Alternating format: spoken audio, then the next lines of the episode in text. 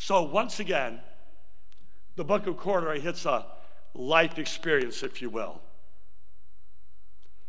Ever been put back on the shelf? I've been put back on the shelf.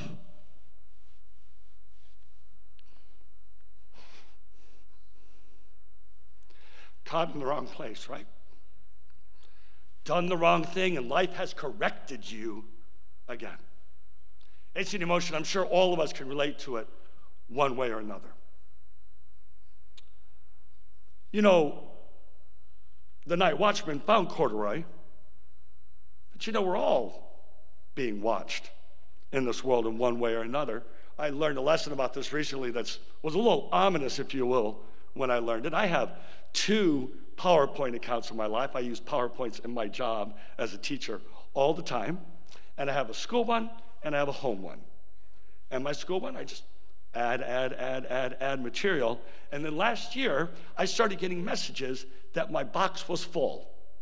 I could put no more in there. I had reached my terabyte of data that I had put in there and saved. And so I went to go erase it.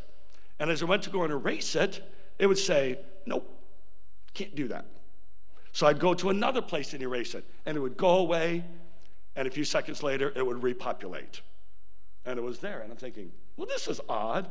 So, you know how you do with technology, you live with that for three or four months and then decide to ask somebody for help.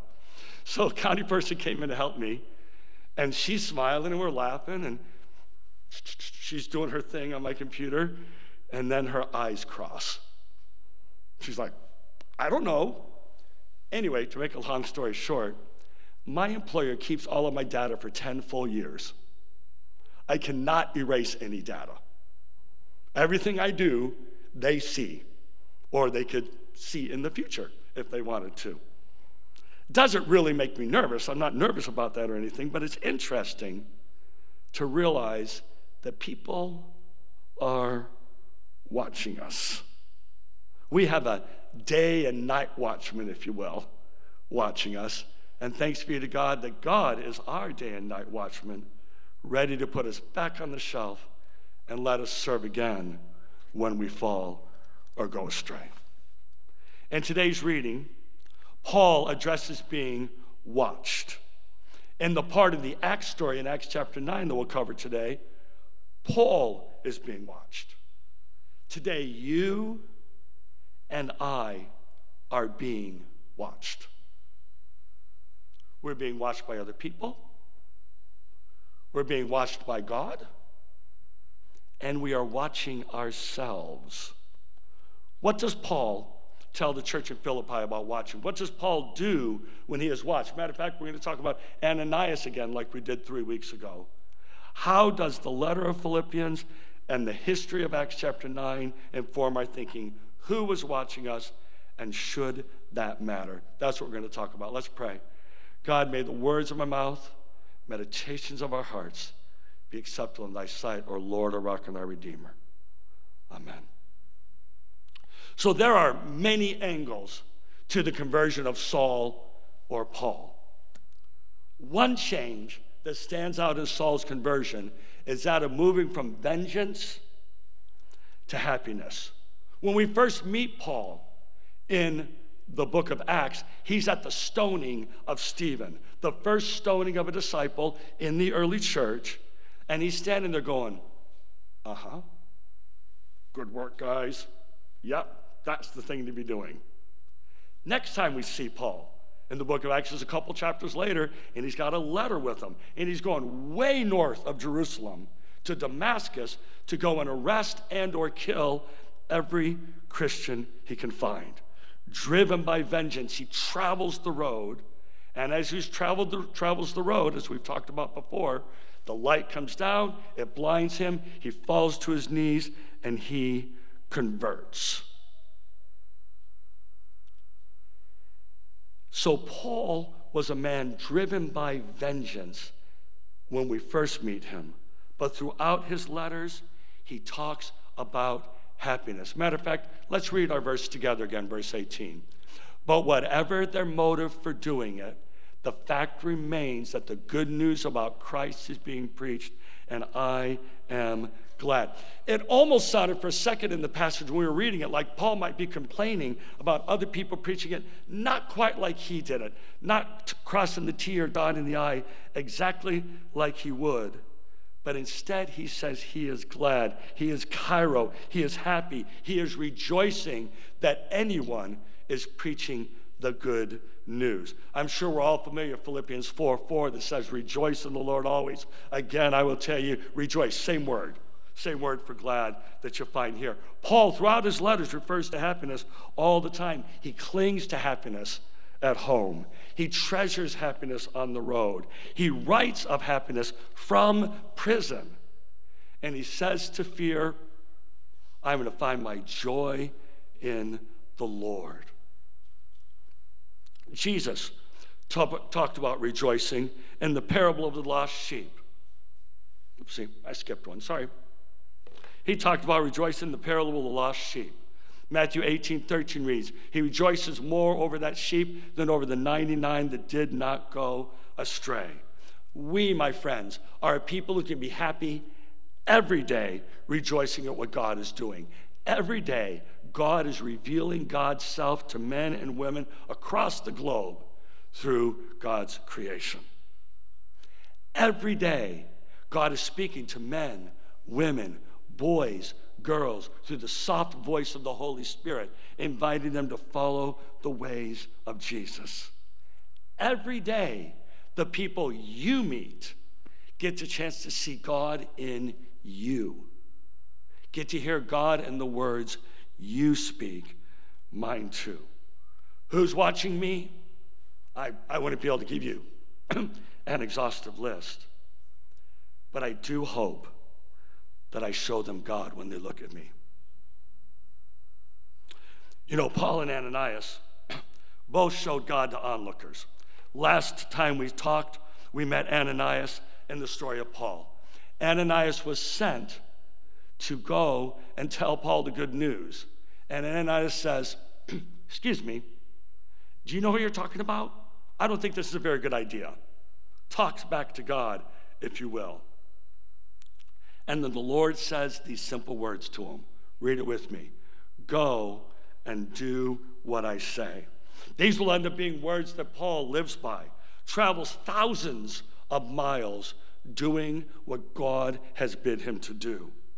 He will endure shipwrecks, knowing that he's on the path God has called him to be upon. He will keep his faith through jail sentences he will keep his faith through talking to fellow inmates in dreadful conditions. When the world would go low on Paul, he would lift higher and point to the joy he had in the Lord in all circumstances. He set an example in words and life of a truly happy disciple. I was thinking about this recently when I saw a news story, and believe me, I'll connect it all here in just a bit and the news story came out of Goodyear Tire Company. Anybody here have Goodyear tires on their cars? We can relate to that, right? Goodyear Tire Company. It reminded me about the long lasting impact we can make with our words and our lives. So I'll put up on the screen. A few months ago, they recalled these. From 1996 to 2003, the G159 tire was put on motorhomes, RVs or driving campers, whatever you want to call them. My wife's dream come true is what she calls it, but we've still not had one yet. Something about me. Well, anyway, um, these tires they discovered can fail. And so Goodyear is doing a full recall on all of them and will replace anybody's tire. Now, here's what it made me think about, however Goodyear's not necessarily to blame. These vehicles were, these tires were made from 1996 to 2003. What's that, 19 years ago and back? You're supposed to change your tires at least once every 10 years, no matter what. You're just supposed to. Tires only are supposed to last for so long. And so if you haven't changed your tires after 10 years, could be user fault that's happening. Second thing I thought about was they still wanted to make things right because it's the right thing to do. Have you Have you ever had somebody upset with you because they misinterpreted what you said? And then thought, Pfft. Oh, we're bridge builders. We're to build the bridge. If, if, there's someone who thinks I've wronged them, even though I don't think I've wronged them, I'm to be the bridge builder. I'm the one to make it right because it's the right thing to do. Because I'm going to go and do what Christ says to do, and Christ says to be reconciled with one another. We are to be healers of those whom we have wounded. Even if they have wounded us, we are to be bridge builders. Let's go back in our scripture and see how Paul and Ananias make some choices in our scripture. We're going to look at verses 17 and 18. You can tell I like reading responsibly. I'll invite y'all to read the yellow, if you will. So Ananias went over and found Paul and laid hands on him and said, Brother Paul, the Lord Jesus who appeared to you on the road.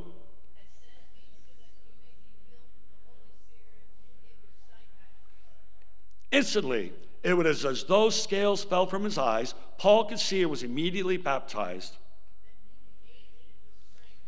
So I want to talk about both of these experiences, if you will, for just a minute. Ananias. Ananias, who just a few verses ago was saying to God, I think you're mistaken here. Ananias says, Brother Paul. First two words, Brother Paul. Just like we welcomed Sister Grace into the family this morning, right? Brother Paul. The word said, You belong here.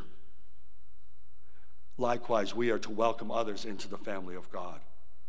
Likewise, we are to see every person God puts in our path as someone who is there for us to share God's good news, God's field, if you will. Not necessarily that we'll sit down with them, and explain the whole path of salvation, and there'll be an instant conversion, but definitely God's field where we can sow the seeds of assurance that come from a heart that knows God is with us. God has watched us, God has seen us, and we need not be afraid because the one who watches us calls us brothers.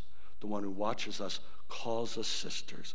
The one who watches us calls us family. Lesson from Paul. Paul gives his heart completely to God, gets baptized right away, and what's the first thing he does? Eats and gains strength. Ever feel like you always got to run to the next place? Paul rests, eats, gains strength, then sees what God has for him. I think all of us could learn a lesson from that once in a while, right? Be still and know that I am God. Rest, refresh, wait, see what God will bring next. Which brings up one more area I want to talk to you about who's watching us. People are watching us to see if the seeds we sow in their lives and interactions shows that we are happier people. Has Christ made a difference enough in our lives that our words build them up? Has Christ so converted our hearts that we build a bridge to their heart, letting them know that they too are loved by God, our Savior? God is watching us because God loves us. God is also watching us because He is ever giving us the opportunity to witness for Him. You know, Ananias was told to go down the straight road and share the blessing with Saul. God invites us to walk the straight path and continually ask the question how can I bless the world through him? Ananias greeted him as Brother Paul. God invites us to see those we see in the daily living as God's children as well. God showed Ananias what to do when the situation arose where he could make a difference. God wants you and me, we are to be difference makers as well. A difference that can change a life longer than 10 years of a tire's life. A difference that can bring true happiness to the lives of others.